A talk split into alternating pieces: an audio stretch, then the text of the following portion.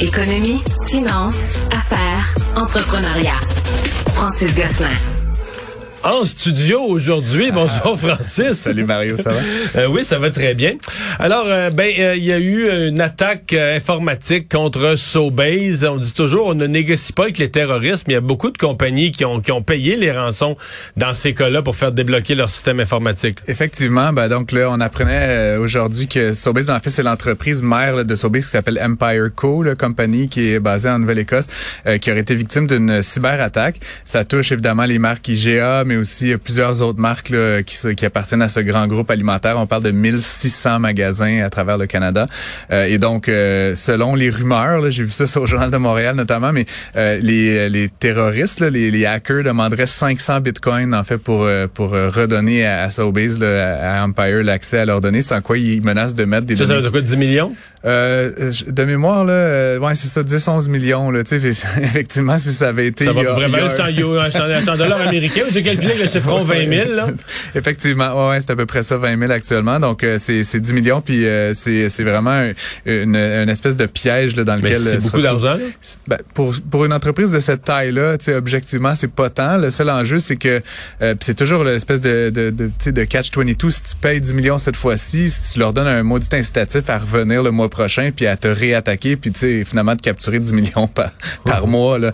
Il y a une entreprise au Brésil toujours dans le même domaine qui avait accepté de payer 10-12 millions, ils ont embauché un, expert en cybersécurité puis finalement ils ont réussi à reprendre le contrôle de leurs données. Donc ils ont payé ce montant-là. Euh, mais c'est tout un enjeu, je pense autant l'aspect très technologique que l'aspect c'est quoi ta stratégie quand ça t'arrive? Parce que là euh, selon ce que je lis là les gens ne peuvent pas remplir leurs prescriptions dans les pharmacies, ne peuvent pas commander en ligne avec IGA. Euh, il y a des enjeux de logistique qui sont pas capables de savoir quel camion s'en va à quel endroit parce que les ordinateurs euh, sont tous bloqués partout au Canada là, pour cette marque, euh, ces marques-là. fait que c'est vraiment, Mais vraiment est-ce que est-ce qu'Empire a donné présentement une première indication de leurs intentions? Non, pas vraiment. Puis il y a plusieurs voix là, qui s'élèvent. Là, je lisais quelques blogs un peu spécialisés, mais que comme quoi, tu sais, on a vu mettons avec Desjardins il y a quelques années, puis ensuite il y a plus plein d'autres incidents là, qui ont qui sont survenus depuis. quand quand ça t'arrive, il faut que tu rapidement euh, dénonces puis expliques ce qui est en train de se passer. Selon plusieurs personnes, euh, Empire serait un petit peu euh, en train de, de, de garder l'information pour elle. Je pense qu'il y a peut-être un petit peu d'inquiétude du côté de l'entreprise, un peu de gêne aussi certainement. Euh, par ailleurs, on a appris au cours du week-end que Maple Leaf, tu sais, qui font les jambons, ouais, beaucoup de jambons, euh, avait également été victime d'une cyberattaque. Là. Donc, eux, ils ont évoqué peut-être des certaines données, encore une fois confidentielles, mais là, on n'a pas d'idée de ce qui est demandé par les hackers, etc. Donc, c'est deux entreprises dans le domaine agroalimentaire qui sont un petit peu victimes actuellement de, de cette, euh, de cette manière de faire l'action de Carvana qui se porte pas très bien. Euh, je connais pas beaucoup cette entreprise. Non, euh, moi, je la connaissais pas beaucoup non plus, Marie. J'ai fait comme un doctorat express en Carvana aujourd'hui. Carvana, c'est une, une entreprise basée en Arizona qui vendait des véhicules usagés sur Internet. Honnêtement, le site est super bien fait, carvana.com. Euh, tu peux commander n'importe quel type de véhicule. Ils disent où est le véhicule. La livraison est souvent gratuite dans ta ville. C'est vraiment juste pour les États-Unis, ceci dit. C'est pas disponible au Canada. Euh, écoute, l'entreprise est née il y a quelques années. Évidemment, la pandémie a propulsé ça là, à des niveaux euh, stratosphériques.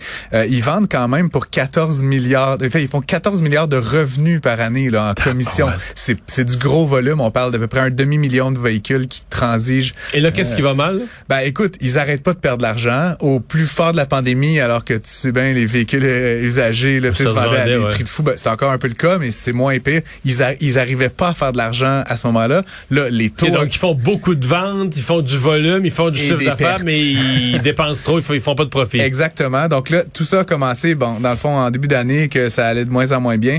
Mais là, ils ont dévoilé euh, il y a deux semaines leurs résultats du troisième trimestre. Euh, ils ont fait 4 milliards de ventes, mais une perte de 500 millions de dollars. Et donc là, la dégringolade, ils ont perdu 40% en une journée. Là, aujourd'hui, encore 15% de perte sur le prix de l'action.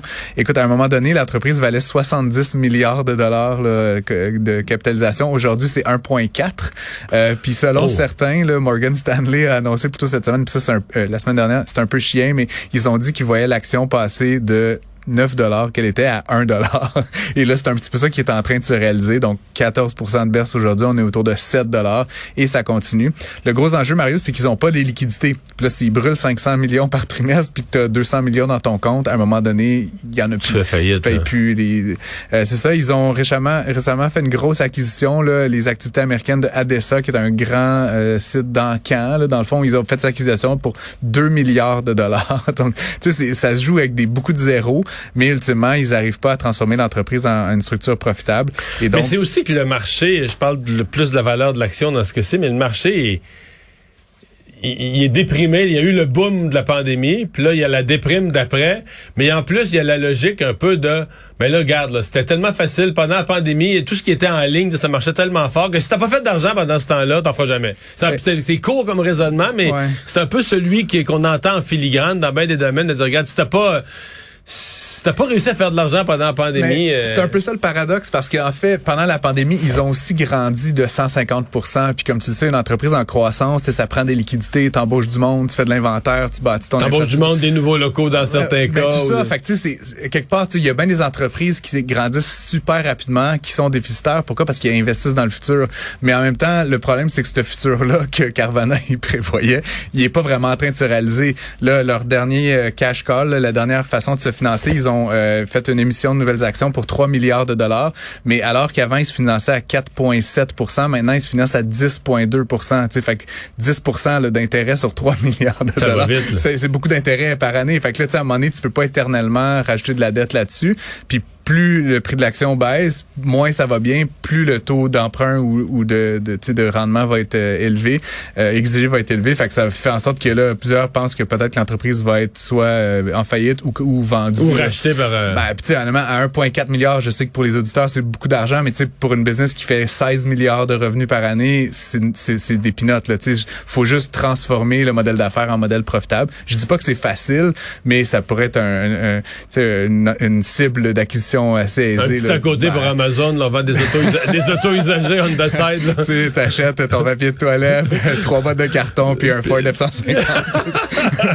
ouais, ça pourrait être ça, je sais pas, comme ben, justement. Toute ta commande arrive dans la boîte du pick-up. Effectivement, je sais, tu sais qu'à un moment donné, on avait parlé que Apple voulait se lancer dans le domaine de l'automobile. Encore une fois, je sais pas, mais ce serait plus naturel pour un, un détaillant comme un Amazon ou un autre que pour un, titre technologique.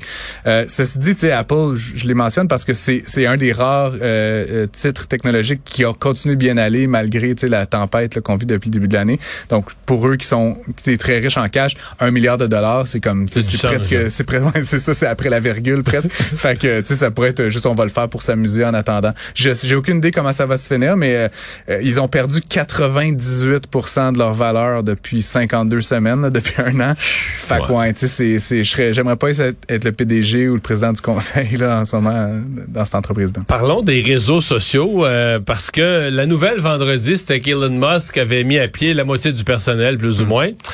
Et là, la nouvelle de ce matin, c'est que lui s'est rendu compte qu'il a mis, a mis à pied du monde, du monde qui faisait quelque chose d'utile. Fait que là, il veut en rembaucher. Puis pendant ce temps-là, c'est, c'est chez Facebook qu'on va, chez Meta qu'on va mettre plein de monde dehors. Ouais, ben, fait que, sais, Elon Musk, c'est un peu drôle parce que là, tu sais, les gens ont déchiré leur chemise beaucoup en fin de semaine dernière. Il a licencié 3000 euh, euh, quelques personnes par email. Bon, ça se dit, c'était peut-être un peu malhabile, mais si on connaît un peu Monsieur Musk, c'est pas très surprenant, tu sais. Bon, bye bye. Puis là, effectivement, l'enjeu quand tu licencies 3000 personnes, Mario, c'est que, tu peux pas, comme chacun leur faire un massage là puis leur acheter un sachet de thé faut que c'est c'est un licenciement massif tu donc ça, ça a été un peu sauvage.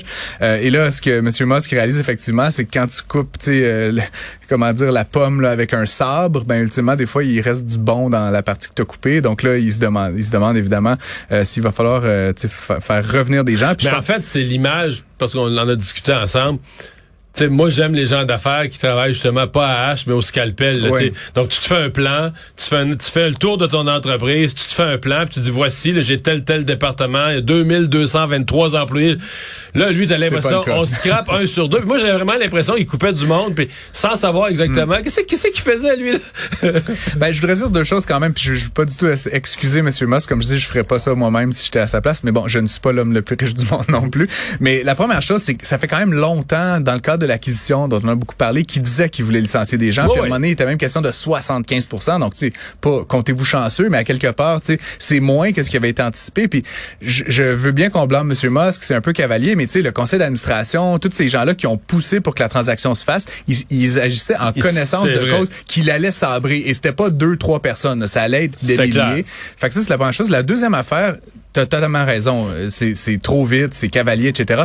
Mais ce que je lis, en tout cas, sur l'Internet, c'est que M. Musk, en ce moment, il couche chez Twitter, là, tu comprends? Il dort là, il travaille comme 22 heures par jour. Comme, on peut pas, on peut pas dire qu'au moins, il est pas engagé à faire de quoi avec cette plateforme-là. Est-ce qu'il le fait bien? Je pense pas. Est-ce que ça va marcher?